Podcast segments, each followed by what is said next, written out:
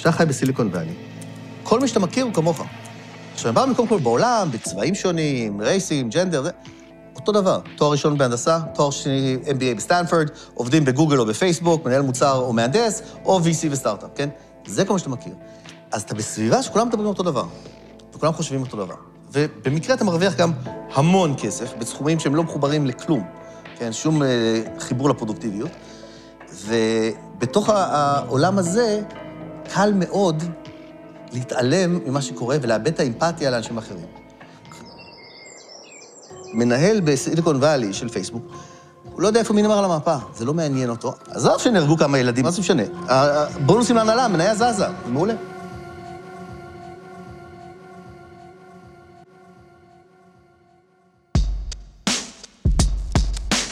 שלום שוקי טאוסיג. שלום אורן פרסיקו. שלום גם לכל המאזינות והמאזינים של... פודקאסט משפט המו"לים. פודקאסט מיוחד. אבל כבר יצא הפרק השבוע, כן, אז מה? אנחנו עכשיו בפרק ספיישל. אוקיי. פרק מיוחד. פרק 130. פרק שאנחנו מכינים אה, לרגל עליית הסדרה החדשה של גיא רולניק, דוח רולניק. דוח רולניק. מה שמענו עכשיו? שמענו את... אה, אתה יודע מה? למה שאני אספר לך? בוא נשאל את רולניק. שלום גיא.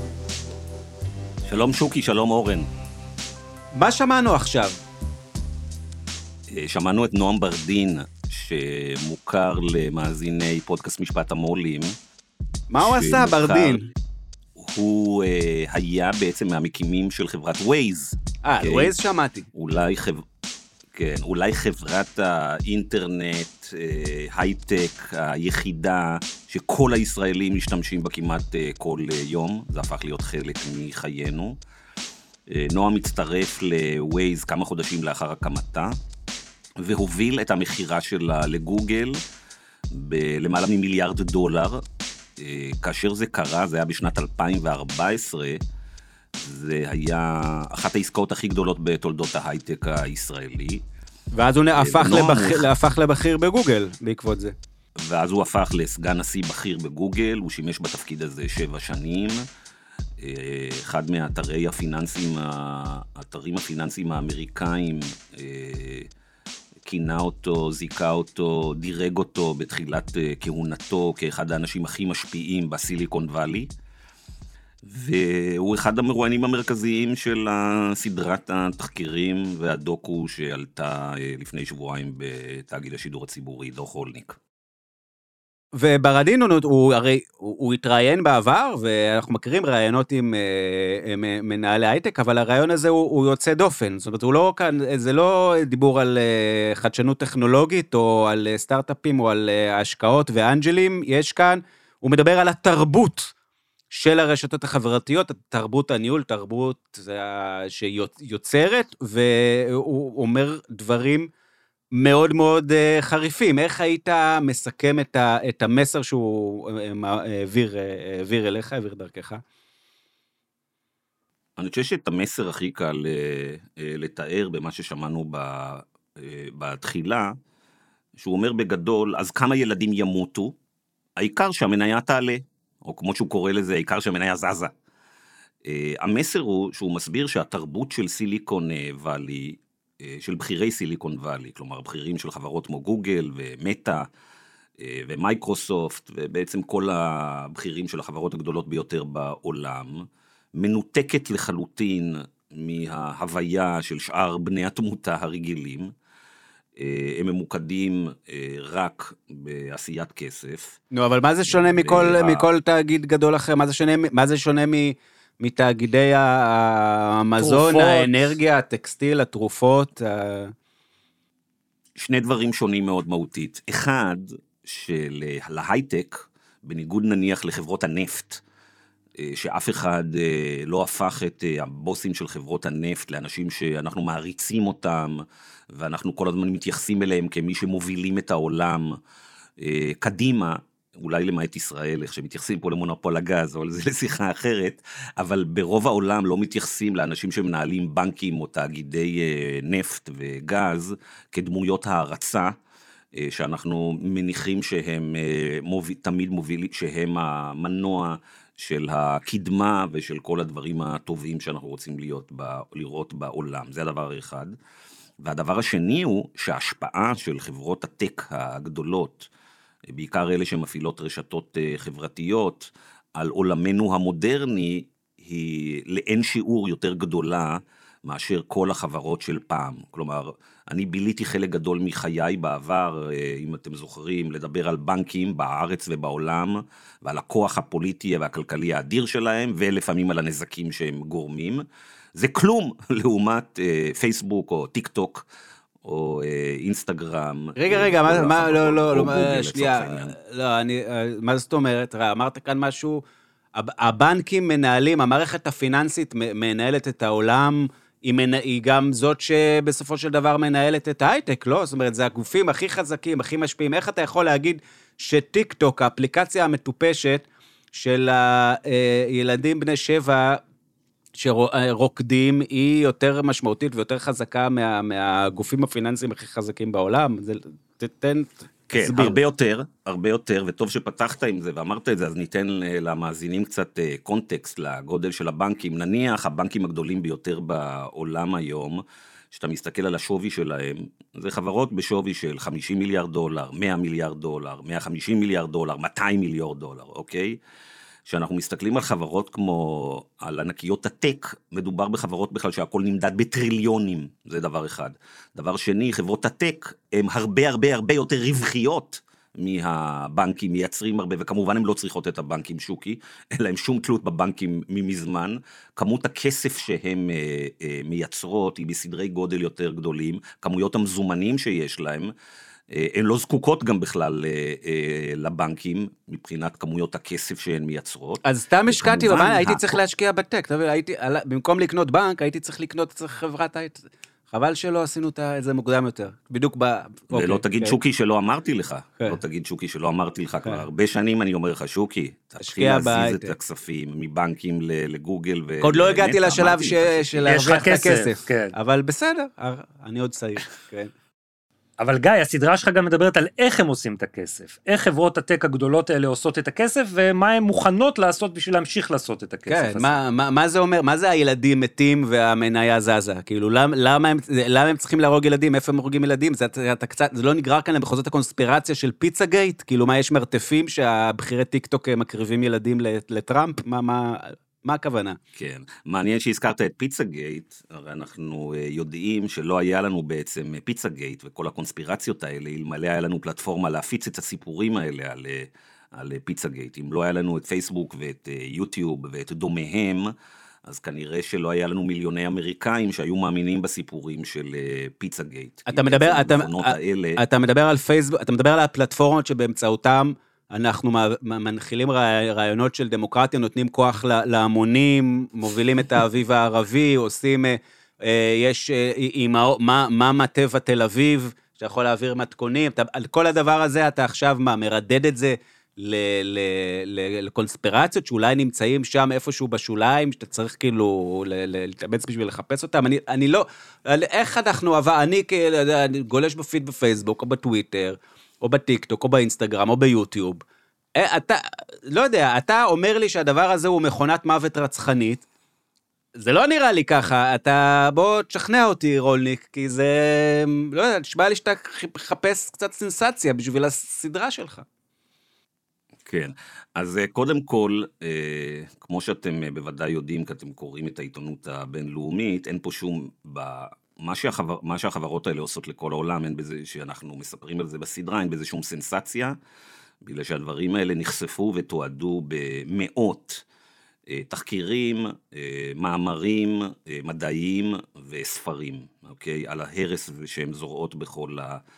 אה, עולם. אנחנו מקליטים את הפודקאסט הזה יום לאחר שבוושינגטון נערך אה, שימוע נוסף, אבל הפעם אחד המדהימים ביותר, שאני ממליץ לכל המאזינים ללכת ולשמוע אותו, או לצפות בו ב, אה, באינטרנט, אה, שימוע נוסף שנערך לבוסים של כל הרשתות החברתיות, שבו עמדו אה, מולם אה, חברי קונגרס אמריקאים ואמרו פעם נוספת את מה שבישראל לא אומרים. חברים, אתם הורסים את העולם, אתם מרעילים את העולם ואתם הורגים אנשים. וזה נאמר כבר כמה פעמים אה, אה, לאורך השנים אה, בארצות הברית ובאירופה.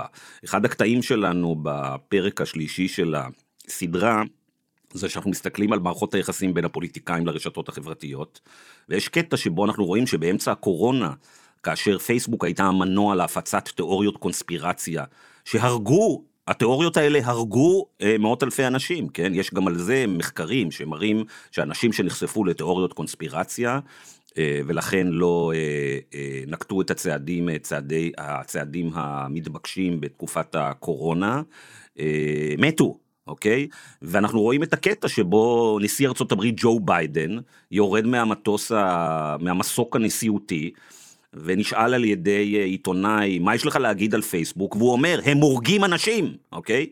וגם המדען הראשי במשרד הבריאות האמריקאי, הסרג'ן ג'נרל, פשוט אמר שרשתות חברתיות הורגות אנשים. אה, ובישראל אנחנו מראים, ואנחנו מראים את הצילום של זה באותו זמן, בקורונה אנשים לא שמו לב לזה כמובן, כי מדינת ישראל הייתה בטרלול שלם, אנחנו רואים שבזמן הזה ראש ממשלת ישראל, נפתלי בנט, מה הוא עושה? הוא רץ למשרדים של פייסבוק ישראל, ומתחנף ומתבטל בפני מנהלת הפעילות של פייסבוק בישראל. כאילו שהיא זאת שתעזור לאזרחי מדינת ישראל אה, בתקופת הקורונה, בשעה שאנחנו רואים בכל העולם שפייסבוק מפיצה את כל השקרים על, ה, אה, אה, על הקורונה. וחזרה לשאלתך, כן, פייסבוק והרשתות החברתיות זורעות הרס ורעל בכל העולם, והדבר המדהים, ובאמת אחד ההישגים של הסדרה, הוא שאנחנו מביאים למסך שורה של uh, מנהלים בתוך הרשתות החברתיות, חלקם עבדו שם בעבר, חלקם עובדים בהווה, והם אומרים, אנחנו יודעים בדיוק מה אנחנו עושים, אנחנו הורסים את העולם, אנחנו מפזרים uh, רעל, וכמו שנועם ברדין אמר, לפעמים גם מתים אנשים, אבל התרבות שלנו בסיליקון וואלי היא שאנחנו די אדישים למקרים שמדי פעם ילדים מתים, הוא דיבר על מיינמר, על מה שהיה שם. מה? על, הת... על הטבח של... שהמניה תעלה mm-hmm. והבונוסים ימשיכו לזרום. אז איך הן עושות את זה, גיא? איך החברות האלה מצליחות לגרום כל כך הרבה נזק? כן, אז הדבר שנעלם מעיניהם של רוב, ה, של רוב המשתמשים ברשתות החברתיות הוא בעצם שיש שתי תקופות של הרשתות החברתיות. פחות או יותר הרשתות החברתיות נמצאות 20 שנה בחיינו, מאז שהם הופיעו שם, נניח פייסבוק מוקמת באזור 2004, יוטיוב הופכת לחלק משמעותי בחיינו באזור גם, באזור של 2005. ומה שנעלם מעיני רוב האנשים שמשתמשים בהם זה שבערך עשר שנים אחרי הקמתן, הן משנות אה, משמעותית את האלגוריתמים שלהם. כי הן מגלות שבעצם אה, אפשר על ידי שינוי האלגוריתם לגרום לאנשים להשתמש הרבה הרבה יותר באפליקציות אה, שלהם.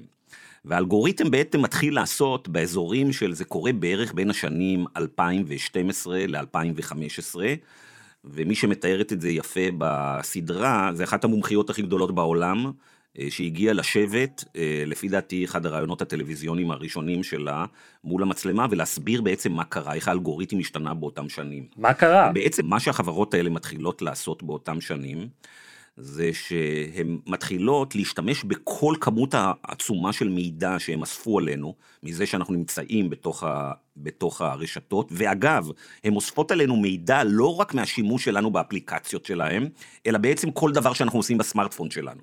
כלומר, פייסבוק, אגב, באמצעות חברה ישראלית שהיא קנתה, יש לה יכולת לעקוב אחרי כל מה שאנחנו עושים בסמארטפון שלנו, ובעידן הנוכחי כמובן, רוב הפעולות שאנחנו עושים היום בחיינו מלוות בדרך כלל גם בשימוש בסמארטפון אה, שלנו.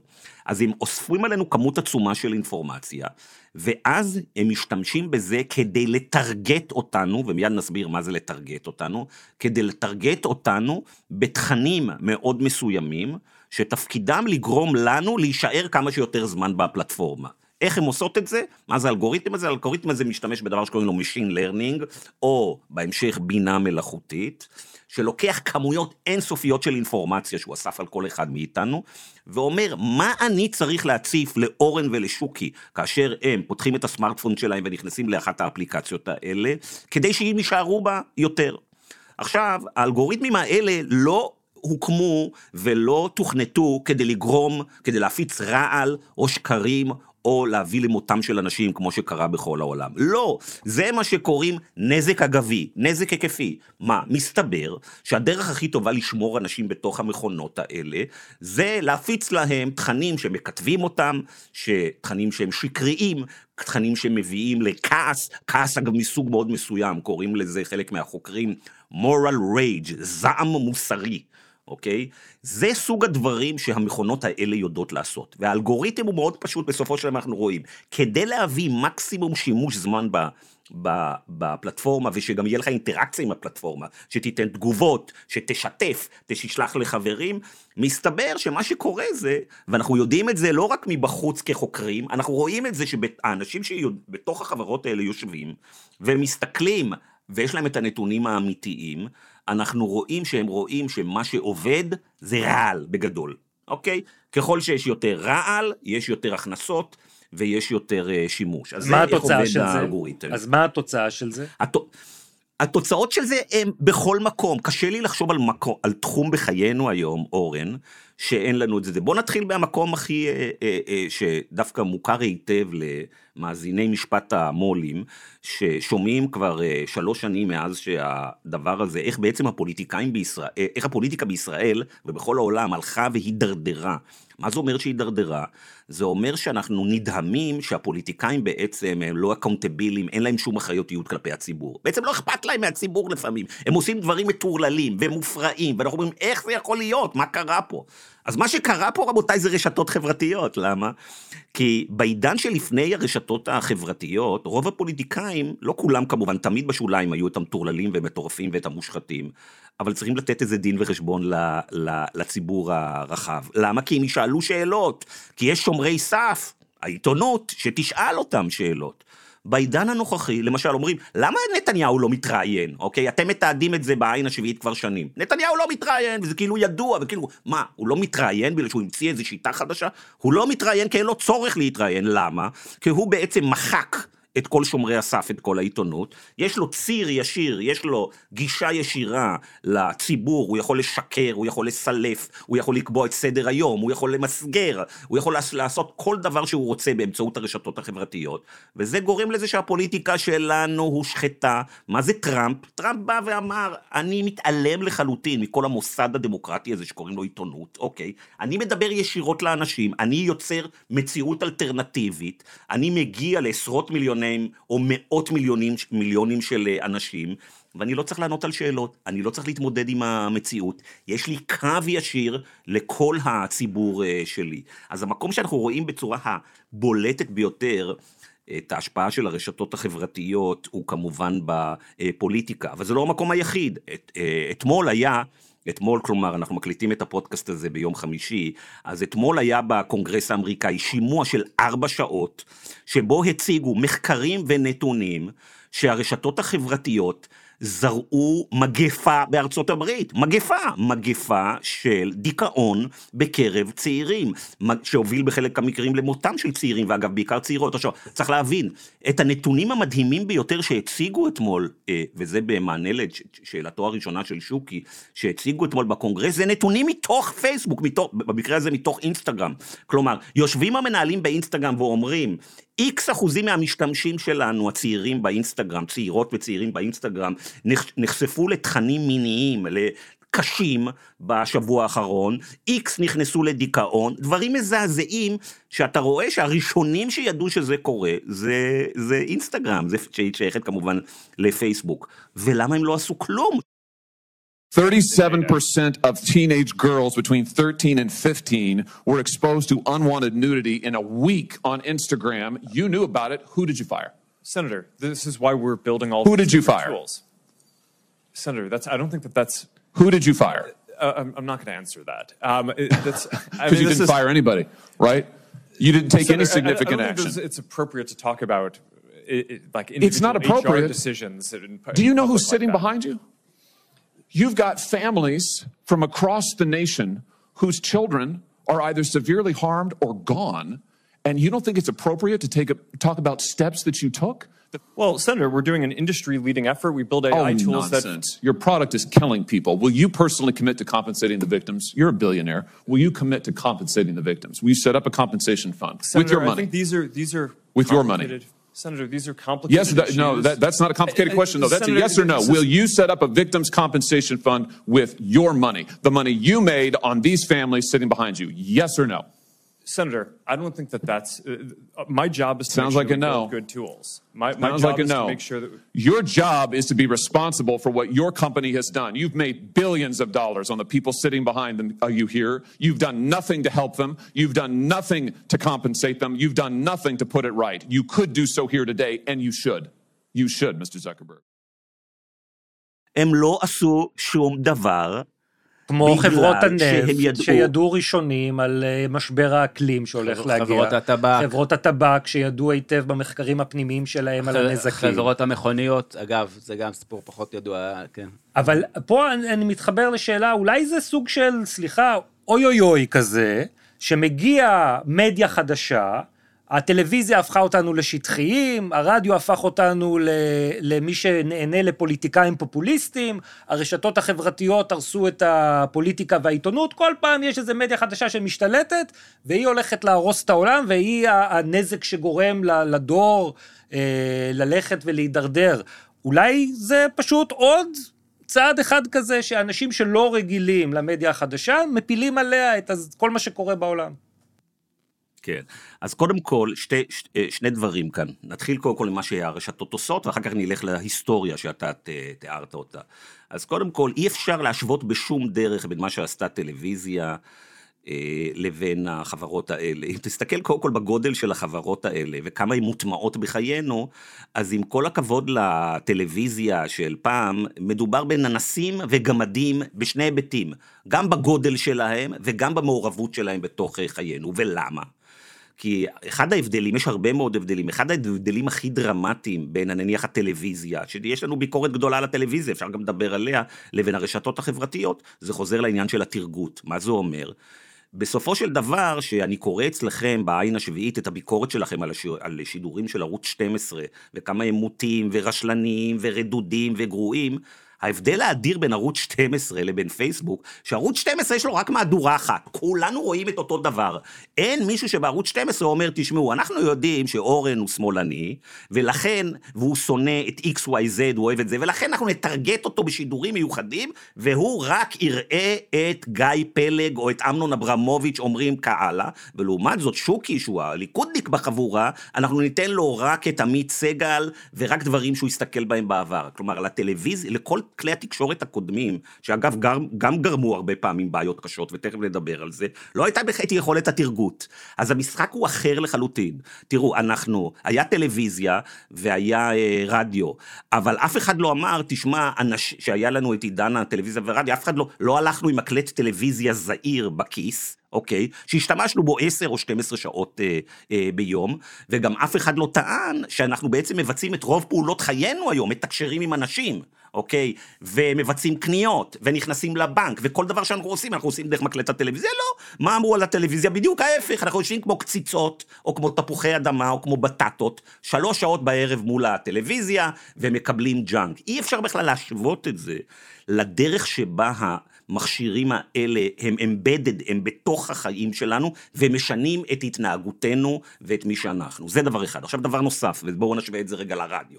כן, להזכירך, אחרי מלחמת העולם השנייה, באו בכל העולם פוליטיקאים, ואנשי מדע המדינה, וחוקרים וכולם, ואמרו, בוא, נתנו את הרדיו בידי, אה, ממש... בידי פוליטיקאים וממשלות, והרסנו את העולם, הבאנו את מלחמת העולם השנייה. היטלר השתלט על גרמניה באמצעות הרדיו, מוסוליני השתלט על איטליה באמצעות הרדיו, ואמרו, צריך לעשות רגולציה. והתחילו לעשות רגולציה, בארצות הברית הקימו את ה-FCC, את הרגולטור של, ה, של הרדיו ובהמשך של הטלוויזיה, כלומר מיד הבינו שמס מידיה, שתקשורת המונים זה דבר בעל השפעה אדירה על חיינו, ואמרו צריך לעשות רגולציה חריפה. אמרתי, רק היה צריך 60 מיליון הרוגים, ואז מיד הבינו.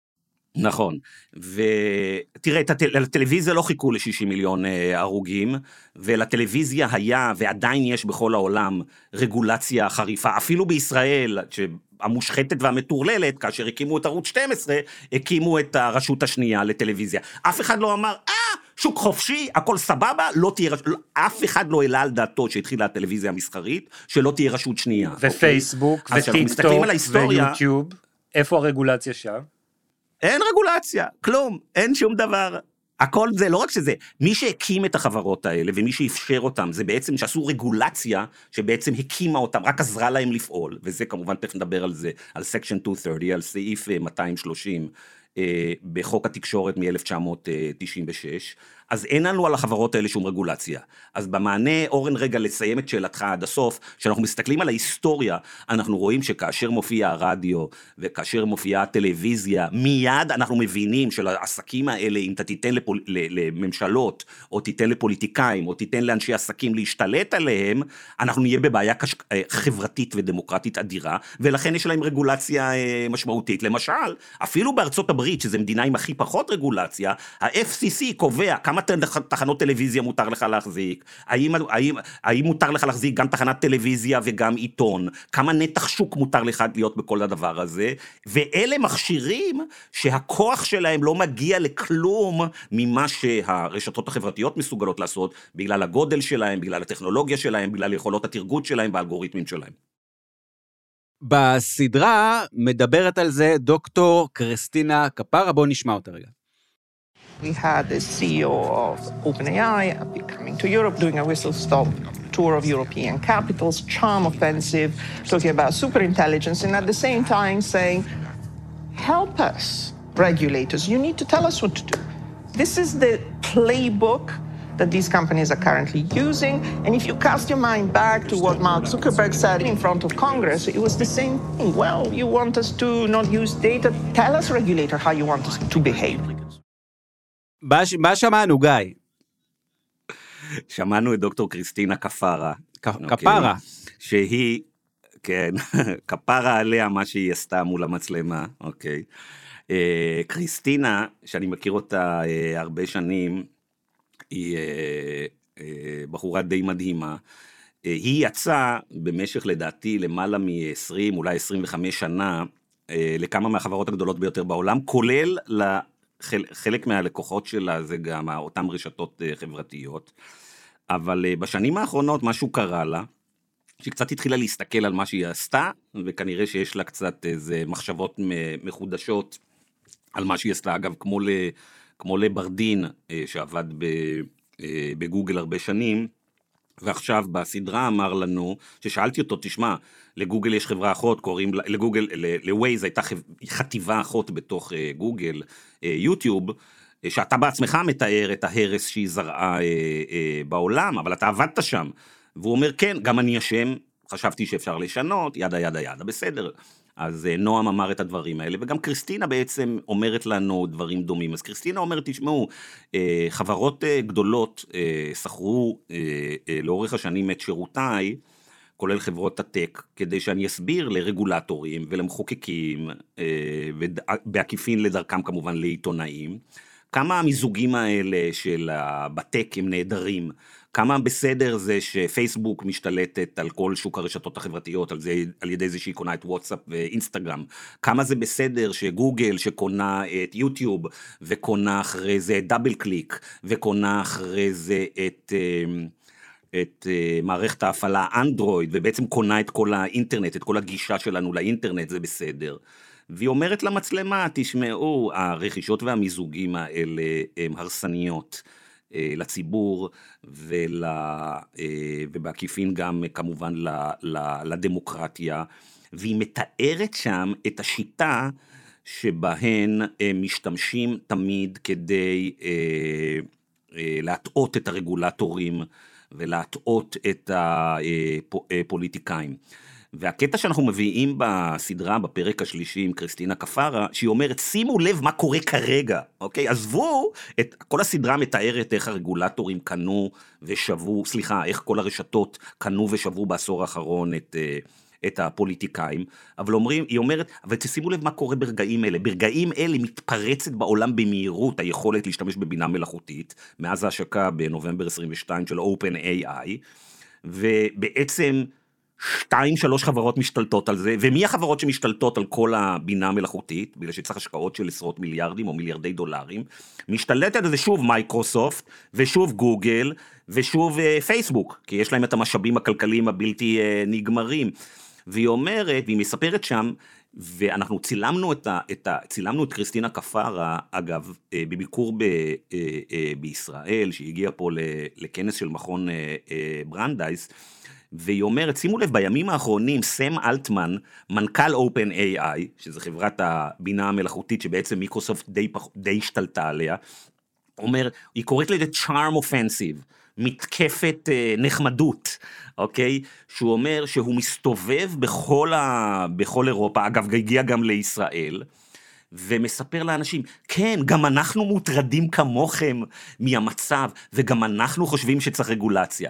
והיא אומרת, זה הטריק הרגיל שלהם, הם מיד באים ומורים, בוודאי, אנחנו רוצים לשתף פעולה איתכם, אנחנו מבינים שצריך רגולציה על בינה מלאכותית, בגלל שיהיה לה כל כך הרבה משמעויות. ואז היא אומרת, אבל ברגע שמישהו יבוא עם רגולציה אמיתית, הם יגידו, לא, לא זה, לא זה, אה, לא זה, את זה אנחנו לא מוכנים, זה לא טוב, והם אומרים, בסופו של דבר הם לא רוצים רגולציה. איזה סוג של רגולציה הם רוצים? תמיד רגולציה שהם יוכלו לעמוד בה, ולא יהיו מתחרים, ותאפשר להם להגדיל את הרווחים. כלומר, רגולציה שרק חוסמת אה, מתחרים. והיא כיועצת של כל החברות האלה שנים, מהמפורסמות אגב בעולם, אוקיי? אה, היא מסבירה בדיוק למצלמה איך החבר'ה האלה מרמים אותנו ומערבבים אותנו, וספציפית כל קורא של העיתונות הכלכלית הישראלית, שמכיר את מה שמספרים לנו שנים אנשי הרשתות האלה בישראל, הנציגים של פייסבוק וגוגל, היא מסבירה כמה זה הכל אה, בולשיט אה, אה, מוחלט. אז ברגולציה, נכון, אנחנו יודעים, אה, למ- למשל, רגולציה שלא קשורה דווקא לתוכן, למשל מס. הם, אה, זה כל החברות האלה משתמשות בכל מיני מקלטי מס בינלאומיים, ולמעשה לא מכניסות כסף למדינות שהן פועלות שם, והן מונופול שמגיע לכמעט כל האוכלוסייה. אנחנו יודעים ש... אה, הזכרת את הסעיף הזה בחוק התקשורת שהן לא. אחראיות, נניח אנ- אנחנו אתר אה, תקשורת, עיתונות, ואנחנו מפרסמים משהו, יש בו הפרת פרטיות, דיבה, לשון הרע, אה, איזשהו, זה, אנחנו, אפשר לתבוע אותנו, אפשר להגיש נגדנו כתב אישום, רחמנא ליצלן. רשתות החברתיות, אין להן פלטפורמה. שום אחריות, שום אחריות, בצ... גם, ל- ל- למה שמתפרסם שם. למרות שהם הם העיתונים בעצם, או כלי התקשורת הגדולים בעולם. בוא, נ- בוא ניקח לדוגמה את ידידנו וויליאם סוריאנו, זה שמו? לא, וולטר. וולטר, וולטר. סליחה, בוא, בוא ניקח לדוגמה את? ידידנו וולטר סוריאנו, אוקיי? ונתאר את התהליך העבודה שלכם מול וולטר סוריאנו, אוקיי? אתם עובדים במשך חודשים רבים, רבים מאוד, ואוספים מידע על אדון וולטר סוריאנו ועל מעלליו בישראל ובכל העולם, ואתם מפרסמים את זה בעין השביעית, אוקיי? מה קורה בשלב הבא? קודם כל השקעתם בזה אה, מאות שעות עבודה. אה, של אנשים, כלומר, כלומר בעצם מאות אלפי שקלים, אולי אפילו אה, אה, יותר לאורך לא, אה, שנים. שלה. אתם אופרציה עיתונאית. אבל, אה, ה- ה- ואתם הלוואי אופרציה שהיינו. עיתונאית. הלו- הלוואי שהעבודה שלנו של מאות שעות הייתה שווה מאות אלפי שקלים. אז אתם משקיעים בדבר הזה סכומים אה, עצומים, ואז אתם מפרסמים אה, את זה, ואז האדון הזה מתחיל להגיש נגדכם תביעות, ואתם מבלים במשך ימים אצל עורכי דין ובבית המשפט אה, אה, בתל אביב ברחוב אה, ויצמן אה, אחת. למה? כי זה המודל העיתונאי שמאז עובד, הוא אה, בעולם העסק אה, עובד. קודם כל אתה מייצר את התוכן, יש לזה עלויות, כל פעם שאתה הלכת אחרי איזה ליד וחיפשת איזה ליד על סיפור של וולטר סוריאנו, גם לא ידעת בסופו של דבר איך זה יסתיים, לא ידעת, לא ידעת בכלל אם תוכל לפרסם את זה, אם יהיה בזה עניין לציבור, אם זה יהיה דבר משמעותי, ואחר כך אתה עוד נתבע, ועורכי דין וזמן. זה המודל שבו כל העיתונות עובדת, כל הפאבלישרים בעולם עובדים. אני מציע לכם שהייתם צריכים לאמץ את המודל של מרק צוקרברג לעסק הזה. קודם כל, בכלל לא הייתם צריכים לעשות עבודה. הייתם צריכים לדאוג שמישהו אחר יעשה את העבודה, אוקיי? מישהו אחר ייקח, יעשה את כל העבודה על וולטר סוריאנו. לא יבדוק בכלל אם זה נכון או לא נכון, ולא יעשה את כל התחקירים שלכם מיותר. פשוט יגיד את דעתו על וולטר סוריאנו לפי קונספירציות, שמועות, קרעי אמת שהוא שמע. אתם תגידו, אנחנו בכלל פלטפורמה, אתם תעלו את זה לאתר של העין השביעית, יהיה לזה אגב הרבה יותר קליקים, יהיה לזה הרבה יותר כניסות, למה?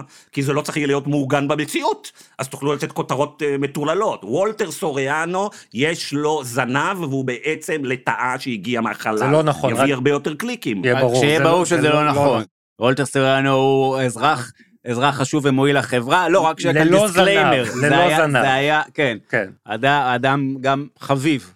כן, אבל למה אתם צריכים עכשיו לתקן אותי? כי אתם מיד מפחדים מהתביעה. לא מפחדים, לא מפחדים, לא. לא מפחדים, זה אחריות, זה עיתונות אחראית, סליחה.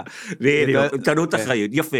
וזה היה השלב, והשלב הראשון. השלב השני היה שהוא לא יכול בכלל לתבוע אתכם, היו אומרים, עזוב, אנחנו בכלל לא קשורים לזה, אנחנו רק פלטפורמה. אנשים אמרו את זה, תלך תתבע את אותם אנשים. מי זה האנשים? כל מיני אנשים שאנחנו אפילו, אין לנו שום קשר איתם. אנשים רנדומליים שבאו לפלטפורמה. גם, גם לא. נגיד לך מי הם, ש- גם לא נגיד לך מי הם. אגב, אם אתה, אם מישהו רוצה את דיבתך לא בפייסבוק, לאירוע. אתה פונה לפייסבוק, הוא לא, אגב, לא אגב, אותך אני בכלל. רוצה לספר לכם סיפור כן. מדהים גם, שלא רואים על המסך, אבל זה מאחורי הקלעים של הסיפור. אפשר לראות את זה בעקיפין. תשמעו, אנחנו שאל, הגשנו המון המון שאלות אה, תגובה ל, ל, ל, לנציגות של פייסבוק וגוגל אה, ו- וטיק טוק בישראל. בין השאר, אה, בין השאר שאלנו אותם, שאלה טריוויאלית, מדוע אתם לא לוקחים אחריות על התכנים שלכם? אוקיי, השאלה הכי טריוויאלית, כאילו, ב, עכשיו, בסדרת התשובות שהם נתנו לנו לשאלות שלנו, על הדבר הזה הם בכלל לא ענו. זה נורא מצחיק. יש כמה שאלות שאין תשובה, כאילו מתעלמים הם פשוט לא רוצים אפילו להגיד כן, לא, לא נגיב, אה, זה לא רלוונטי, לא, אין תשובה. אגב, עוד דבר כזה שהם פשוט לא ענו עליו, שאלנו אותם, מדוע מנכ"לית פייסבוק בישראל, עדי סופר תאני, לא תתראיין, תתייצב מול ה... הרי היא מנהלת חברה שיש לה השפעה לציבוריות הישראלית פי מאה מטלי גוטליב או מכל הפוליטיקאים הליצנים שרוקדים אצלנו באולפנים, אוקיי? אז אמרנו, מדוע שהיא לא תבוא ותעמוד מול המצלמה של תאגיד השידור הציבורי ותענה לשאלות? מה הייתה התגובה ב... שהם שלחו לנו? הם לא הגיבו. לא, היא כן תבוא, היא לא תבוא, היא לא רוצה לבוא. אין תגובה. כאילו, יש משהו בחברות האלה שהם רואות את עצמם כאילו, הם מעל הכל, הם בכלל לא משחקות במשחק הזה, יש דברים שפה... אה, לא מופיע, יש כאילו, בתוך המסמך תגובות, הם מדלגים שורה. אין, אין אה, תגובה.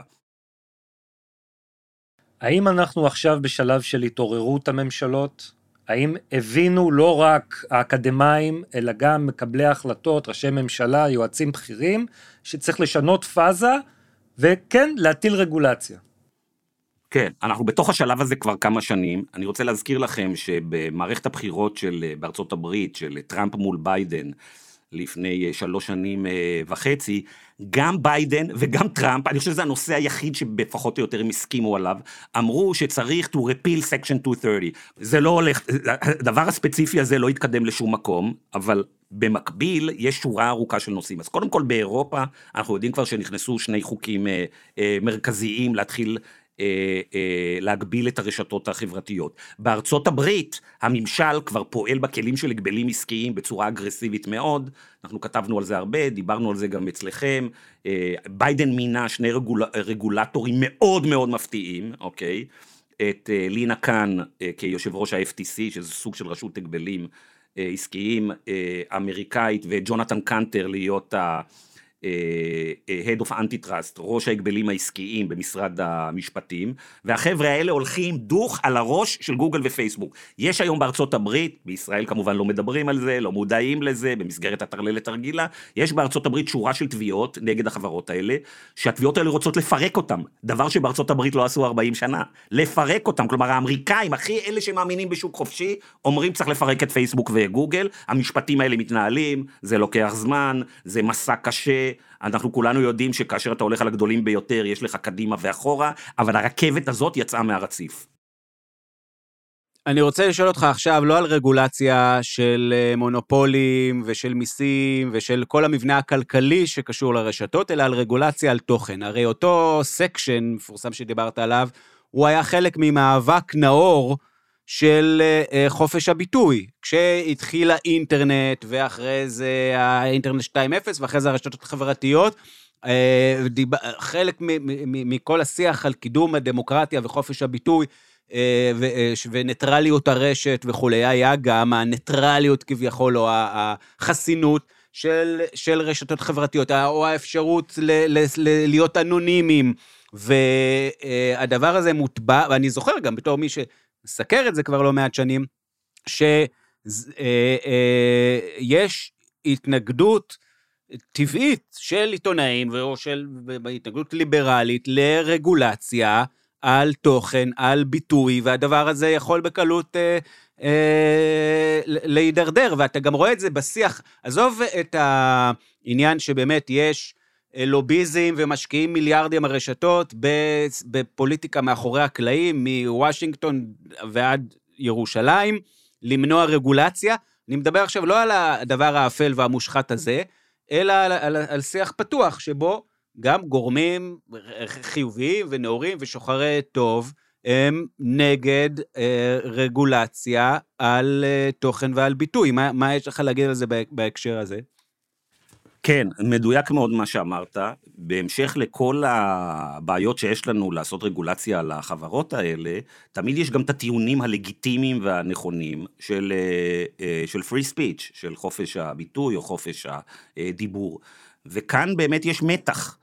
אה, וזה המתח הישן בשאלה הזה שאנחנו, למה אנחנו רוצים חופש ביטוי, חופש ביטוי וחופש, או חופש דיבור? אנחנו רוצים את זה אה, כדי שתהיה לנו דמוקרטיה, אוקיי? במקום שבו אין חופש ביטוי, אין לנו דמוקרטיה. ומה אנחנו עושים עם חופש ביטוי וחופש דיבור שהם הורסים את הדמוקרטיה. המתח הזה תמיד היה קיים עוד לפני הרשתות החברתיות, שאמרנו צריך לתת לכולם חופש ביטוי, עד הרגע שבו הם מנסים אה, להסית. אה, ול, ולהביא לטרור ולהביא בפגיעה באנשים וכן הלאה. אבל ברשתות החברתיות יש לי, זה הרבה הרבה יותר חמור. מדוע? אמרת ניטרליות. צריך להבין, הרשתות החברתיות זה לא איזה פלטפורמה כזאת אה, ניטרלית בעצם, לא. יש להם אלגוריתם שמחליט מי יקבל יותר, למי יהיה יותר דיבור, נתח בדיבור, ולמי יהיה פחות. ולמעשה כל הדיבור בעולם עובר היום דרך ארבע חברות. והחברות האלה הן מחליטות. אתה אומר, אני יש לי חופש דיבור בפייסבוק, לא שוק, יש לי, יש לי חדשות עבורך, אין לך.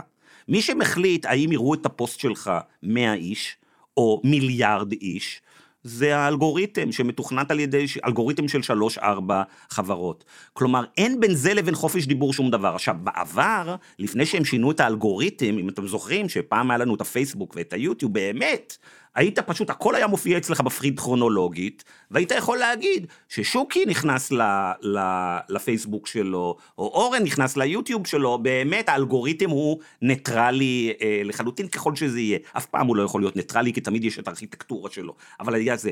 היום זה בדיוק הפוך מזה, הם בדיוק מחליטים מי מקבל speech ומי לא מקבל אה, speech, ומה האלגוריתם גילה?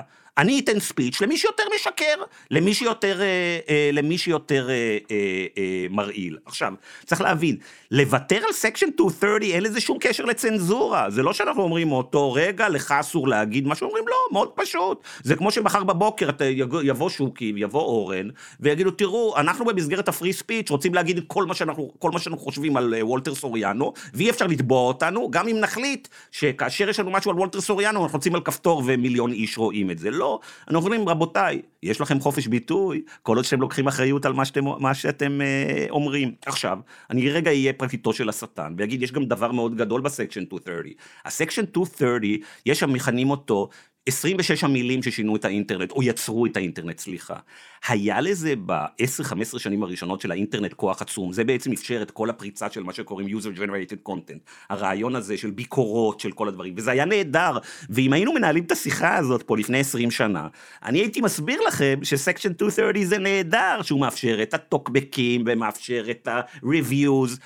מה שקרה זה למדנו, תראו, אני ישבתי לפני כמה שנים בוושינגטון, תאמינו או לא, עם, ה, עם ריד האנט, שהוא יושב ראש ה-FCC, שהיה יושב ראש ה-FCC בימי קלינטון, כאשר חוקקו את section 230.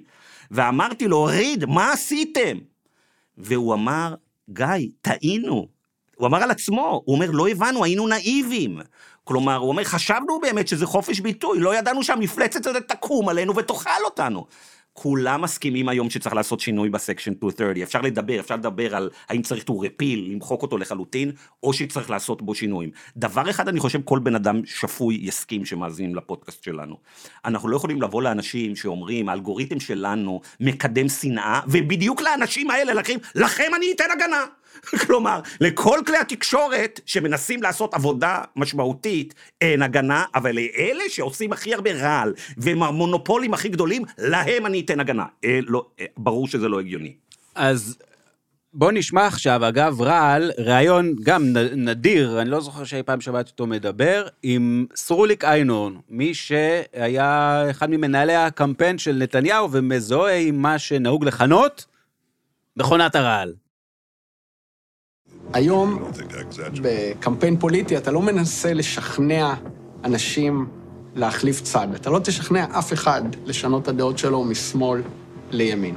המטרה בקמפיין היא למקסם את הפוטנציאל שלך, ולשלהב את המצביעים שלך, להוציא אותם החוצה, לגרום להם להצביע, למקסם. אז אה, שמענו את אה, סרוליק איינורן, שזה אחד מיועצי הדיגיטל של אה, בנימין נתניהו, בארבע מערכות הבחירות האחרונות, שבהם נתניהו נחל בעיקר הצלחות, וקודם כל לתת קרדיט פה חשוב לעורך כמובן הראשי של הסדרה והמוח מאחורי חלק גדול מההישגים שלה זה אבי זילברברג. אה, והרעיון להביא את אה, איינורן היה של אבי, ואבי הצליח גם לשכנע את אה, איינורן אה, להגיע אגב, אני- ולשבת, אה, אני- מולנו. אני אגיד שאני לא הצלחתי לשכנע את אבי זילברברג לבוא להתראיין אצלנו.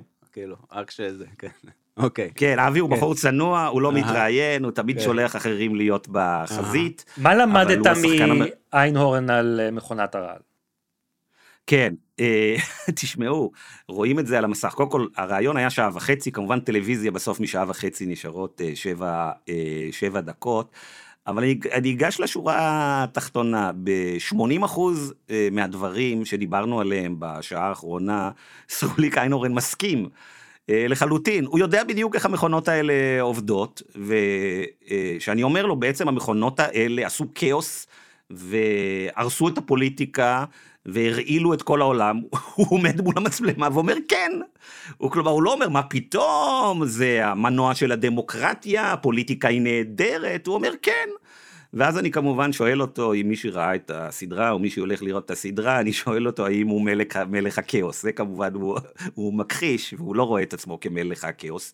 ואני פשוט שואל אותו, תסביר לי איך זה עובד. ואז אני אומר לו, מה זה תרגות? אוקיי, מה שדיברנו עליו. והוא אומר תרגות, והוא מסביר מה זה תרגות, שאיך אתה פונה רק לקהלים אה, מסוימים אה, בתוך הציבור כפוליטיקאי, אה, רק את אלה שאתה יכול באמת להשפיע עליהם ו, אה, אה, ול, אה, ולהניע, אה, לנהליע אותם לפעולה. אגב, לא כל, כמ- כמובן לא כל הרעיון, הוא אפילו דיבר ברעיון על איך אתה ספציפית, אה, זה לא הגיע לקאט הסופי בגלל היעדר מקום, היה לנו הרי כמויות אינסופיות של חומר. הוא גם מדבר ספציפית איך באמצעות תרגות אתה יכול לגרום למצביעים של הצד השני לא להגיע להצביע. הוא מדבר על זה, אני קורא לו, אני, אני שואל אותו, אני אומר, אתה יודע, אני רואה באמריקה מדברים הרבה על voter suppression, על דיכוי הצבעה. והוא אומר כן, והוא מסביר למצלמה איך מדכאים אה, הצבעה, הכל ברור, הכל גלוי, הכל שקוף, אנחנו מבינים לחלוטין אחד את השני. אז איפה לא הסכמתם? איפה נקודות המחלוקת איתו? אז איפה לא הסכמנו, איפה שלא הסכמנו זה שאנחנו מדברים על זה בעצם שאנחנו חיים בעולם פוסט אמת.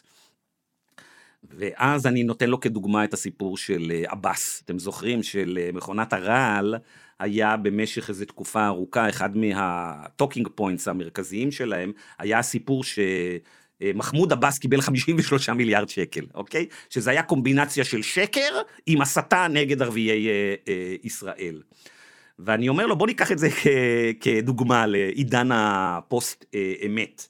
אני אומר לו, חצי מהציבור בישראל חושב שזה נכון, שעבאס קיבל 53 מיליארד אה, שקל, וחצי מהציבור יודע שזה, שזה שקר ו- ו- והסתה. ואז הוא אומר לי, למה? למה אתה אומר שזה שקר? הוא עצמו, מחמוד עבאס, עמד מעל בימת הכנסת ואמר שהוא קיבל את זה. אמרתי לו, רגע, זה שהוא אמר את זה, זה אומר שזה, שזה נכון, אוקיי? אפשר גם, גם להתווכח אם הוא אמר את זה או לא אמר את זה. אומר שזה נכון, אז הוא אומר, אז, אה, אז, אה, אז איינורן אומר, הוא אמר את זה? אז בטח שזה נכון. אני אומר לו, מה פתאום? הרי פתאום כל מה שאומר היריב הפוליטי שלך, את, הוא, הוא, אה, הוא נכון? ואני אומר לו, הרי אפשר לבדוק את הדבר הזה. ללכת לתקציב המדינה ולהסתכל, יש עדיין facts, יש עדיין אה, עובדות. הוא אומר לי, אני לא יודע. אני אומר לו, מה אתה לא יודע? יש דבר שקוראים לו עובדות. הוא אומר, לא, יש דעות, אוקיי? ופה מתחיל בידיים האקסצ'יינג' שלנו, שבעצם, מצד אחד הוא אומר, הציבור לא מאמין לכלום, כי זה עובדה, ומצד השני, הוא בעצם משתמש ברשתות לגרום לזה שהציבור לא יאמין בכלום.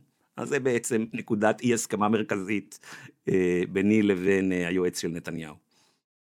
תסביר לי בקליפת אגוז, כמו שאומרים עורכי הדין, נגענו בנקודה הזאת כמה פעמים ברעיון, איך הרשתות החברתיות, איפה נקודת ההשקה, איפה הן מייצרות את, ה, את הקרקע לפוליטיקה הפופוליסטית שאנחנו מכירים היום, שהיא לא חדשה, זה הרי, אנחנו מכירים, פופוליזם זה לא מושג שהומצא לפני 20 שנה יחד עם הרשתות החברתיות, אנחנו מכירים מנהיגים פופוליסטים משחר הימים, מ- מ- מ- מאז שהתחלנו לתעד את ההיסטוריה הפוליטית. מה החידוש, איפה כאן הרשתות החברתיות, איפה הטעם המיוחד, ה flavor המיוחד שהם נותנים לאפשרות לייצר פוליטיקה שהיא אה, אה, רעילה, מקטבת, בנויה על שקרים והסתה. אז קודם כל, שראיינתם לפני חצי שנה מומחה לפופוליזם, אני לא מומחה לפופוליזם, את יונתן אה, לוי, אם אני לא, אה, אם אני לא טועה. ואם אני זוכר טוב את השיחה שלכם, אז זה נכון שתמיד היה פופוליזם, וזה בא בגלים, אבל אנחנו נמצאים היום בגל פופוליסטי אדיר, אוקיי? וכשאנחנו נסתכל על הגל הפופוליסטי הגדול שאנחנו אה, נמצאים, היה לנו גל פופוליסטי כמובן גם אה, לפני מלחמת העולם השנייה, דיברנו מקודם על הרדיו ועל תרומתו לעליית אה, אה, אנשים האלה. אגב, בארצות הברית יש סיפור אה, אה, מעניין, בארצות הברית היה גם אה, גל אה, אה, פופוליזם גדול בתוך אה, מלחמת העולם השנייה ולפני מלחמת העולם השנייה, אה, מה שקוראים, אה, אה, מי שקראו לו פאדר קפלן, שהיה המגיש הפופולרי ביותר ברדיו בארצות הברית בשנות ה-30, שהוא היה פופוליסט מסית ורעיל ו- ומסוכן, שבעצם בהתחלה הוא התחיל כשמאלני ובסוף הוא גמר כאיזה פשיסט.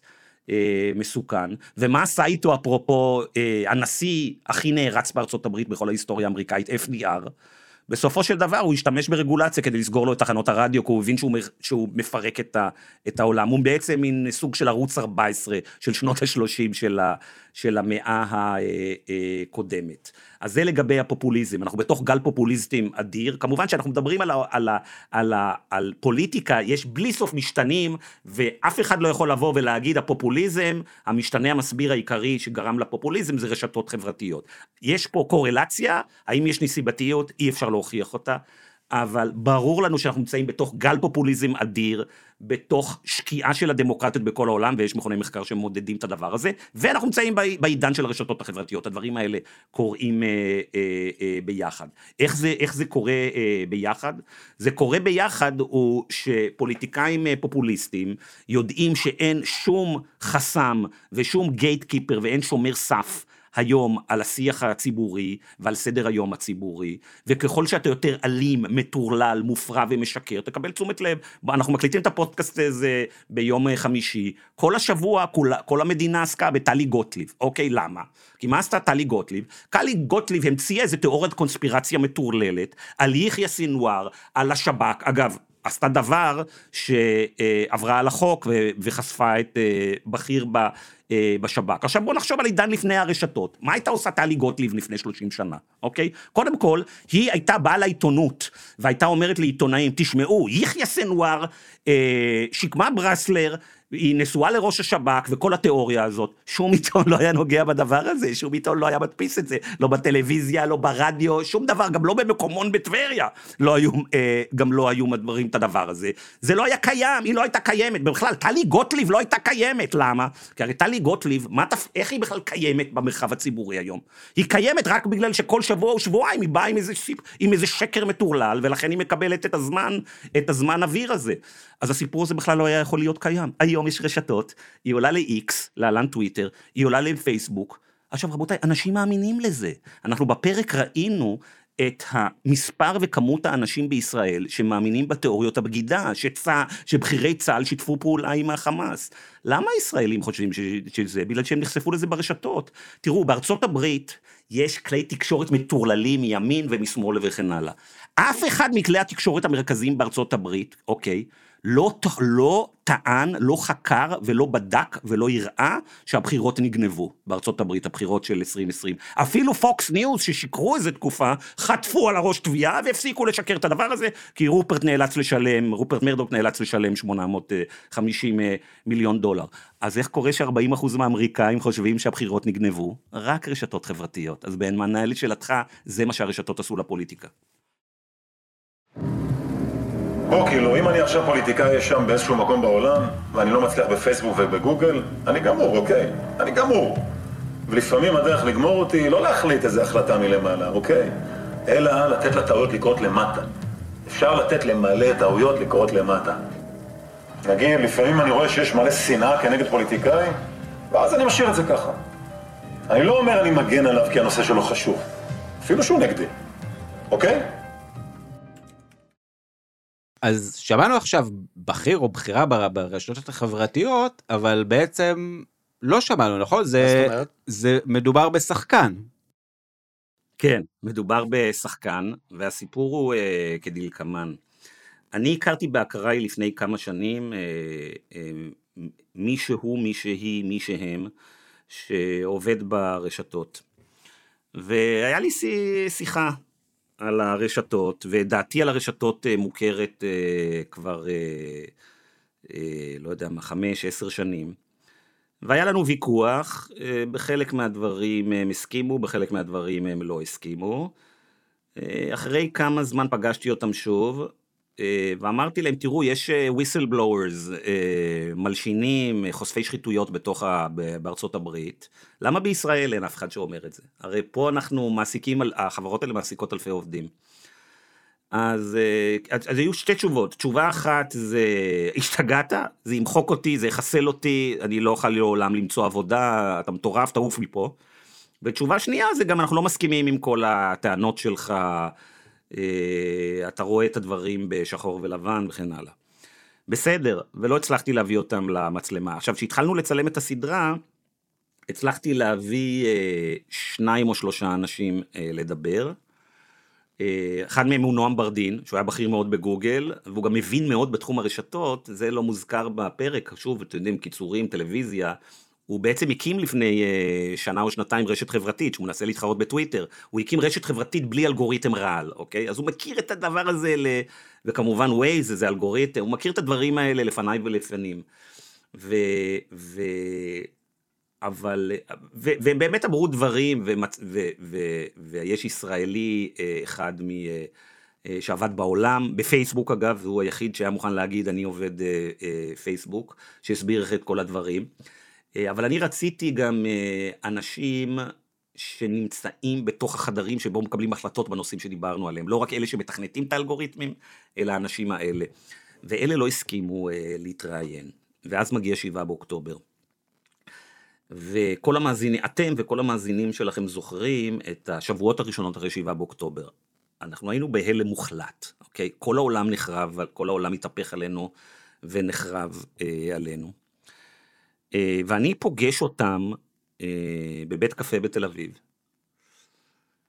ואני כבר רגיל לזה שאני שוב בא לנסות לשכנע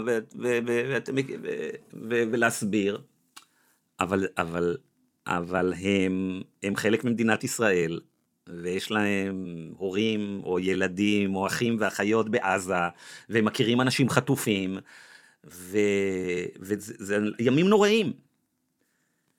ופתאום הם אומרים לי, זה נורא מה שקורה, זה מחריד, מה שהחמאס עשה עם, ה, עם, ה, עם הרשתות שלנו, ומה שקורה באנטישמיות בעולם. עכשיו תבינו, אנחנו מדברים על עשרה ימים אחרי שבעה באוקטובר, אני הבנתי שמשהו רע מאוד קורה ברשתות, מיד, אגב. אה, סיפרתי אה, בריאיון אחר, ששאלו אותי מה עשית ברגע ששמעת על שבעה באוקטובר, אז אה, הדבר הראשון שעשיתי, שהבנתי שמשהו דרמטי קרה, זה התקשרתי לכל המשפחה הקרובה שלי, וביקשתי עם רק דבר אחד, אל תיכנסו לרשתות, אוקיי? כי הבנתי שמי שיחשף לדברים ברשתות, זה ילווה אותו כל חייו. זה הדבר הראשון שעשיתי שקרה האירוע הזה, אוקיי? אחר כך כמובן התחלתי לחשוב על, ה, על מה המשמעות העיתונאית אה, של זה. הם ראו את כל... ואנחנו עשרה ימים אחרי זה, אני עדיין לא הבנתי את גודל האירוע בתוך הרשתות. ואז הם אומרים לי, פתאום, זה הרבה יותר גרוע ממה שאתה אומר. ואמרתי, מה זאת אומרת? אני יודע שזה גרוע, אני כותב על זה המון שנים. אומרים, לא, אתה לא מבין מה הרשתות עשו ל- ל- למדינת ישראל, ומה הן עושות עכשיו לנו בכל העולם. מה, בהקשר של השבעה אומר- באוקטובר? בהקשר של המלחמה? של שבעה באוקטובר, בברור, שבעה באוקטובר, כן, אז זה בעצם הפרק הראשון והשני. ואז אני אומר להם, אוקיי, אתם חייבים, אתם חייבים עכשיו לעשות את מה שלא עשיתם בכל השנים האחרונות. לא, אם נעשה את זה, אה, יעלו עלינו וכן הלאה. טוב, ואז אנחנו יושבים יחדיו, ואנחנו מפתחים איזה רעיון איך אנחנו נוכל להיפגש, לנהל ראיון שלם, ואחר כך להביא אותו לצופים, מבלי, שימו לב, שיהיה לזה תיעוד דיגיטלי לדבר הזה. למה? אני רוצה להזכיר לכם, החברות האלה, בוא צריך להבין, פייסבוק, גוגל, טיק טוק וחבורותיהם כרגע יודעים שאורן, שוקי וגיא מנהלים את הפודקאסט הזה, למה? כי לשלושתנו יש סמארטפונים, הם מאכנים אותנו כל הזמן, הם יודעים כל מה שאנחנו עושים, הם יודעים בדיוק כרגע מה שקורה, יש להם את יכולות. ואז הם אומרים לי, בוא, אתה מטורף, אתה לא מבין מה אנחנו יודעים, אנחנו יודעים על הכל, כל מפגש, כל, תראו, פורסם לפני כמה שנים, במקרה של, זה לא היה במקרה של פייסבוק, אלא במקרה של טיק טוק, פורסם שטיק טוק עוקבת אחרי העובדים שלה, כאשר נפגשים עם עיתונאים. הם, טיק טוק, הנהלת טיק טוק יודעת שכל עובד שלה נפגש עם עיתונאי, למה? כי הם מאכנים טלפון של עיתונאי וטלפון של עובד טיק טוק, אוקיי? טיק טוק הודתה בזה. תעשו גוגל, תקראו על זה, יש כתבות שפורסמו בארצות הברית. ואז אנחנו מפתחים איזה רעיון, איך אפשר לייצר את הדבר הזה, אני לא יכול להגיד איך זה עשה, כי זה יסגיר את האירוע הזה, ואחרי שבוע אנחנו מקיימים את הרעיון. ואז קורה הדבר המדהים הבא, אנחנו שומעים חלק ממנו בפרק, אה, בפרק הראשון. הם מגיעים לראיון, ואני חושב, אוקיי, עכשיו אני צריך ל- ל- להוציא מהם את הדברים האלה. והם מתיישבים מולי, ופתאום מתחילים לצעוק עליי. אתה לא מבין כלום, אתה מבזבז את הזמן שלנו. והם שואלים, השאלה הראשונה שהם מטיחים בי, הם אומרים לי, בזבוז זמן מה שאתה עושה פה. ואני אומר, למה? אומרים, זה צריך להיות סרט בנטפליקס, כי החברה שבה אני עובד מפרקת את העולם בימים אלה. אז מה בכלל, למה תאגיד השידור הציבורי? זה צריך להיות בנטפליקס. אז, אז כאילו, פתאום אני הופך להיות הזה, שכאילו, אני שעד עד עכשיו הייתי הרדיקל, זה שרואה את העולם בשחור ולבן, עכשיו אני האיש המתון, אוקיי? והם מסבירים לי, זה הרבה הרבה יותר גרוע. אחד הדברים שהם מסבירים לי, הוא אה, כמות החשיפות. למה? הם שואלים אותי, כמה חשיפות לפי דעתך יש לתוכן הזה, המטו- המטורלל והמטורף הזה, אה, פרו חמאס, או תוכן נגד ישראל וזה, ואני אומר להם, אני לא זוכר כבר משפט, מיליארדים או משהו כזה. ואומרים לי, לא, זה טריליונים. טריליונים של צפיות, אוקיי? זה גודל המכונה. ועכשיו אני רוצה להגיד על מה ששמענו, אוקיי? אז הפרק השלישי עוסק בלמה הפוליטיקאים לא עושים כלום, אוקיי? ואת רוב הדברים, אנחנו פחות או יותר, אתם, שאתם מומחים בהון ושלטון ועיתון, אתם מכירים את השיטות, אוקיי? והמאזינים המתוחכמים של הזה. אבל ברשתות הם מספרים לנו דבר שהוא מספר לנו, היא מספרת לנו, הם מספרים לנו, על השיטה הבאה. אומרים, תראו, איך זה עובד ברש- ברשתות החברתיות? אומרים, כל פוליטיקאי משמעותי, תמיד יש איזה רגע שבו יש כמות של זבל ורעל ושקרים מטורפת עליו, שמגיעה לאיזה, מספרים עליו איזה קונספירציה וכן הלאה. והיא או הוא יודעת שהוא יכול להרים טלפון, בגלל שהוא פוליטיקאי, בגלל שהוא איש ציבור, הוא מרים טלפון לרשת, הוא מרים טלפון לפייסבוק או לגוגל או לטיק טוק או השד יודע מה. ואומר להם, תראו, אתם שימו לב מה קורה ברשת, תטפלו אצלכם ברשת, אמרו עליי שאני איש לטאה, שיש לי זנב, שרצחתי אנשים, מסיתים וזה. אומר, זה תמיד קורה, ואנחנו מטפלים בדברים האלה, אוקיי? כאשר יש אנשי ציבור, אנחנו גם שמענו את זה בתחקירים אחרים. הוא אומר, כל מה שאנחנו צריכים לעשות כאשר אנחנו לא אוהב, אם לא נאהב פוליטיקאי, זה לא לעשות כלום. הוא, איך הוא קורא לזה? הוא אומר, אנחנו רק צריכים לחכות שתקלות יקרו מלמטה. כלומר, שפתאום ברשת יתחילו לתקוף את אותו פוליטיקאי, ואנחנו פשוט לא נעשה כלום, שזה כאילו לגיטימי, לאלגוריתם. הוא אומר, מזה הם רועדים הפוליטיקאים, לכן הם לא ייגעו בזה. זה לא שפייסבוק תבוא ותגיד לאנשים שלה, תתכנו את האלגוריתם בעד או נגד איזה פוליטיקאי. הוא אומר, אנחנו לא צריכים לעשות כלום. אנחנו רק צריכים ברגעים הקשים שלהם לא להתערב, ולכן הם מפחדים פחד מוות איתנו. מי שראה כבר את הפרק השלישי, ראה את יושב ראש ועדת הכלכלה של הכנסת, איתן כבל, עומד מול המצלמה, ומספר לה, תראו, אני ניסיתי לטפל לפני שש שנים ברשתות החברתיות. והוא אומר, הפוליטיקאים לא רצו להתקרב אליי, לא רצו לגעת בי. הוא אומר, זה היה מטורף. בדרך כלל, כאילו, ידעו, יהיה תקשורת, יהיה דיבורים, זה, הוא אומר, אף אחד, והוא אומר, כל הפוליטיקאים אמרו לי, איתן, למה לי הדבר הזה? תרחיק אותי מהדבר הזה. וזה אגב, אני שמעתי עם הרבה מאוד אה, אה, פוליטיקאים בכל מקום, לא רוצים לגעת בזה. זה כמו, כאילו, תחשבו על הטייקונים, תחשבו על הטייקונים שלפני 10 ו-20 שנה, זה פי 100 פוליטיקאים מפחדים מהרשתות, מאשר הם פחדו פעם מהמוזסים או הפישמנים או הדנקנרים הישראלים. אחרי שעלתה הסדרה לאוויר, התחיל גם קמפיין תקשורתי גדול, גם ברשתות החברתיות, אה, נגד הסדרה. ואז אה, בזה, בעמק הסיליקון, אה, יש מטרה עם, ה, עם הפרצוף של רולניק, והתחילו לטרגט אותך, או שמדובר ביוזמות לוקאליות?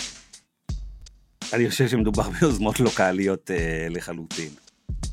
אוקיי, אז אה, בניגוד לזה, בפעם ראשונה בריאיון הזה, תשובה לקונית, שלא אה, כללה נאום של איזה. לא, אבל בוא בוא- נדבר בוא על נ- זה שנייה. בוא- היה את השביעי באוקטובר, נאלצתם לערוך מחדש את הסדרה, לצאת לצילומי המשך, כך פורסם. העלות של כל פרק זינקה עוד יותר מהעלות שהייתה מלכתחילה די גבוהה, והגיעה ל-600 אלף שקלים לפרק, כך פורסם. זה היה, זה היה מה שהוביל את הקמפיין נגד הסדרה.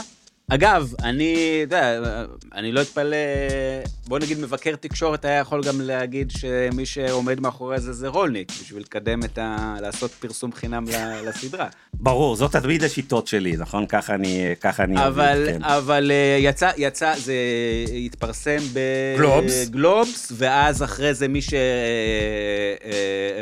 הם הרימו להנחתה לשלמה קרעי, שאמר, שצירף את זה למתקפה שלו לסגור את התאגיד, ואז הצטרף עוד קורא נלהב של הארץ, אה, עמית סגל. סגל, והייתה חגיגה וקידום יפה ל- לתוכנית. מה, מה אתה יכול לספר לנו, אה, מר גיא מבזבז כספי ציבור רולניק, על, ה, על הסיפור הזה? כן, אז קודם כל נתחיל מזה שלמרות שאמרת מבזבז כספי ציבור, הוא שבניגוד להרבה סדרות אה, טלוויזיה וסדרות אה, תחקיר, אה, שבהם האנשים שמעורבים בהם גם מפיקים את האירוע, כלומר עומדים מול הגוף המשדר, אין לי שום קשר להפקה של האירוע הזה. אה, ולא רק שאין לי שום קשר להפקה, אני אפילו יכול, לא יכול להגיד לכם כמה עלה פרק, בגלל שזה בכלל לא מעניין אותי ואני בכלל לא בתוך הלופ הזה, אוקיי? אה, יש חברת הפקה והיא מנהלת את האירוע, ותפקידי היחיד בכל האירוע הזה היה ש... אה, שאני יוצר את הסדרה ומביא את הרעיונות העיתונאיים שלי ועומד מול אה, מצלמה. אני אז אגיד לא כאן, להגיד בסוג... אני אגיד אפילו- כאן בסוגריים, אני אסביר למי שלא הבין את הקודים, שמי מי שרוצה לעשות את ה... להביא את הכסף הגדול בטלוויזיה, הוא, הוא, הוא המפיק, הוא, הוא גם לוקח את תואר המפיק. ומי שלא לוקח את תואר המפיק, הוא דביל שלא יודע לעשות כסף. אבל טוב, כן, אז תמשיך. ביססנו כן. את זה שאני דביל, אוקיי, אוקיי. אבל אה, אז למרות שאני אה, דביל, אני מאוד מתעניין ביצירה העיתונאית, וכיף לי מאוד איתה, אז אני לא כל כך חושב שאני אה, דביל, זה דבר אחד. דבר שני, כמו שאמרת, מה שקרה מבחינה כרונולוגית, שהתחלנו לעבוד על הסדרה לפני שנה ומשהו, והיה לנו בתוך הסדרה הזאת שני פרקים על מכונות הרעל, בעצם על, ה- על הרשתות, והשני פרקים היו מוכנים לשידור בסוף ספטמבר. אה, ואז שבעה באוקטובר הגיע. עכשיו, ברגע שקרה שבעה באוקטובר, הדבר הראשון שפשוט היה ברור, שכל הסדרה הזאת בעצם נגנזת אה, עד הודעה חדשה. ואז אמרנו מה עושים, ואמרנו אוקיי, עכשיו צריך לחכות לראות האם נתאושש מהאירוע הזה תוך חודש או תוך חמש שנים. אין לנו מושג מה הולך, אתם זוכרים שבשבועות הראשונים, כאילו לא ידענו בכלל לאן פניה של מדינת ישראל, אולי עוד רגע חיזבאללה, אולי רגע על איזה. אז אמרנו, כל הסדרה הזאת מוקפאת, וקיווינו שיום אחד שנתאושש, עוד שנה, שנתיים, שלוש, הדברים האלה יהיו רלוונטיים, אבל האמת היא שבאותה תקופה בעצם, זה בעצם לא עניין אותנו מה הולך בסדרה, כמו כולנו היינו רק עסוקים בשאלה של לאן הולכת אה, מדינת אה, ישראל. אחרי כמה שבועות, אני לא אגיד ש, שהתחילה איזה רגיעה, כאילו רגיעה אין גם עכשיו, אבל שהיה איזו התייצבות, אוקיי? פונים אליי מהתאגיד ואומרים לי, אה, תגיד, אפשר להתאים את הסדרה ל... לאירועים? אז אני אומר להם, לא רק שאפשר, בעצם מה שאני רואה זה, זה מה ש... את החלקם של הרשתות שבעה באוקטובר עצמו ומה שקורה אחרי שבעה באוקטובר. אז אמרו, אז מה בעצם צריך לעשות? אמרתי, תראו, אנחנו צריכים לקחת אה, את אה, 80 אחוז או 70 אחוז או מהתכנים שכבר צילמנו וערכנו, שני הסרטים האלה, בלב כבד ובצער, ותכף אני אספר לכם על חלק מהתכנים האלה, בלב כבד ובצער אנחנו צריכים לזרוק אותם לפח, ואנחנו צריכים אה, לצלם מחדש ולערוך מחדש. את הדברים אה, סביב המלחמה. הרי מה האופציה שלנו? אופציה אחת שלנו זה להגיד, אוקיי, בוא נחכה שנה, שנתיים, שלוש, ולסדר את הסרטים המקוריים, שהם יהיו כבר פחות אה, רלוונטיים, וכמובן יתעלמו משבעה באוקטובר שכל העולם מתהפך. ואופציה שנייה זה להגיד, לא, עכשיו יותר מתמיד אנחנו צריכים תאגיד שידור ציבורי. אה, הטלוויזיה המסחרית לא נגעה פה בצורה רצינית מעולם ברשתות החברתיות בגלל אלף ואחת סיבות. התאגיד צריך לעשות את זה, ועכשיו התאגיד צריך לעשות את זה יותר מאשר אי פעם. אז אה, זה מה שהצגנו לתאגיד השידור הציבורי, והם אמרו כמובן חייבים לטפל בזה עכשיו.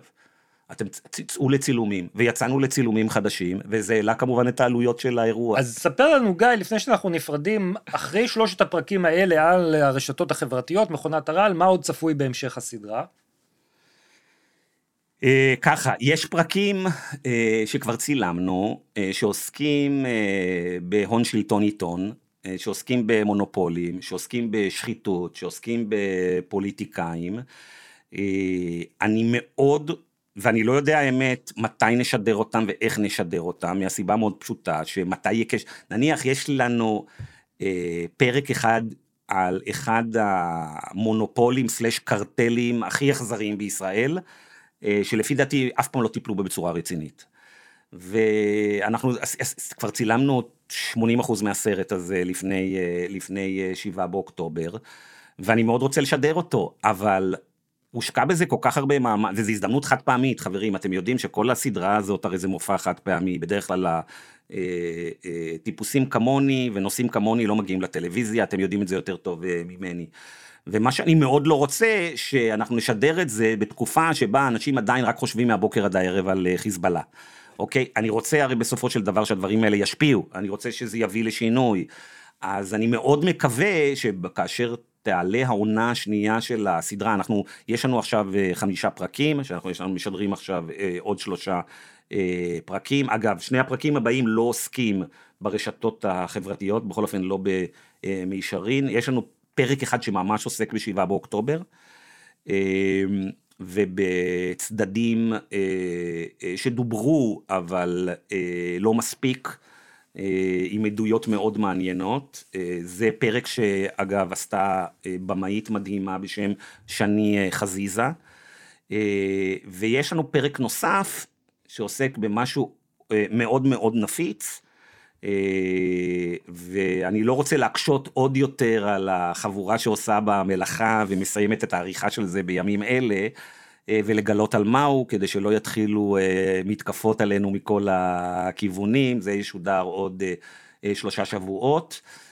ואחרי זה יש לנו עונה שנייה, בעונה השנייה אני מאוד מקווה שנחזור לעסוק בעניינים שהם לא שבעה באוקטובר בכלל, כרגע התכנון שלנו, הסרטים, זה, יש לנו בערך שני סרטים שכבר צולמו על נושאים,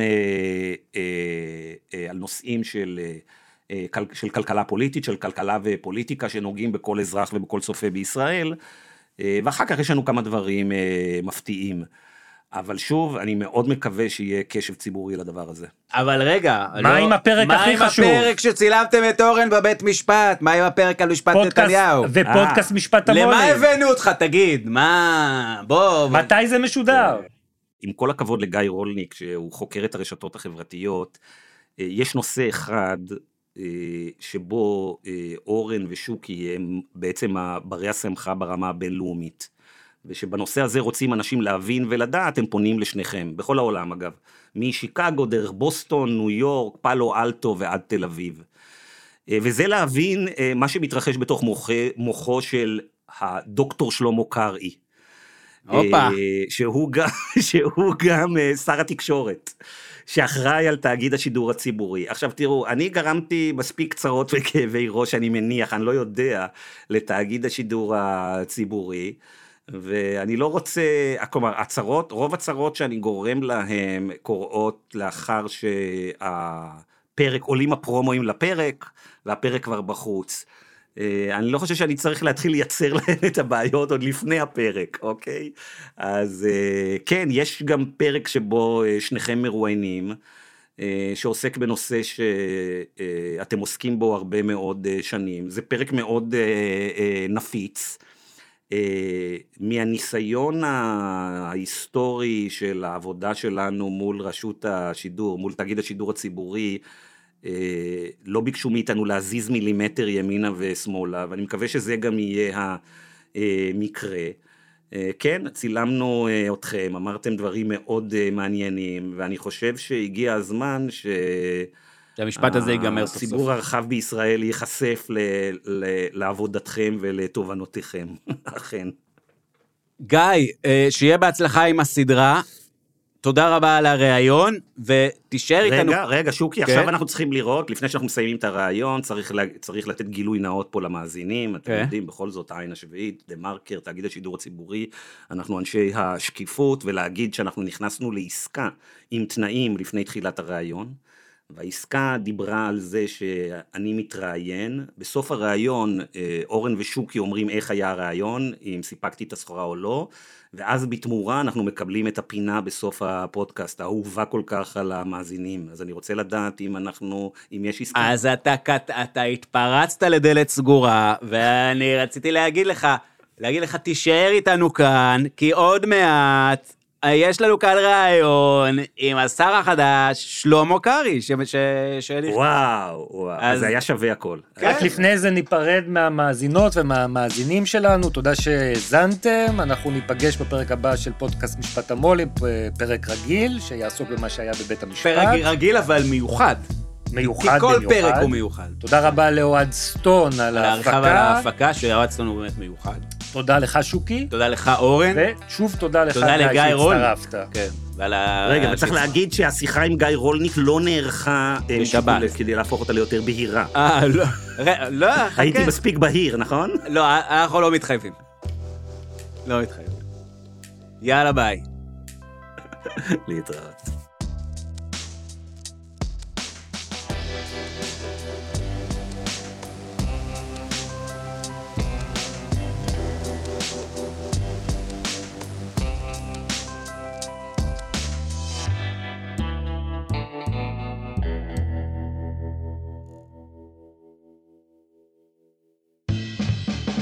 שלמה קרעי, שר חדש.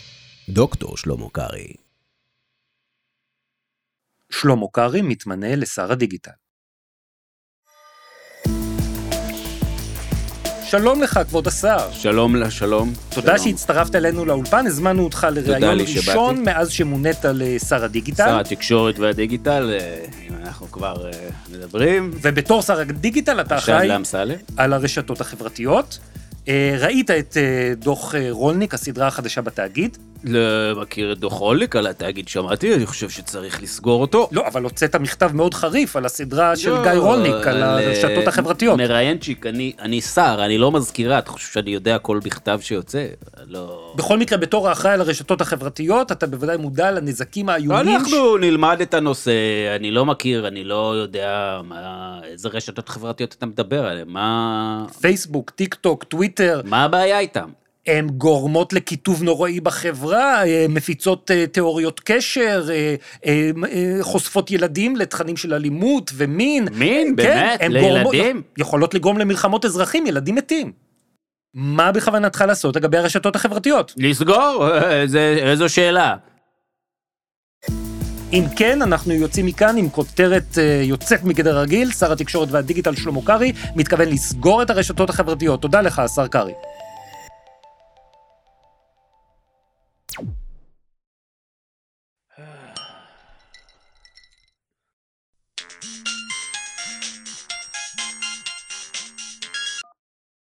הלו?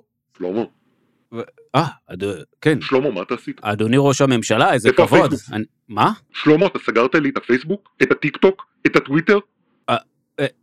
אדוני, אה, אדוני, אתה סגרת את הרשתות החברתיות, שלמה?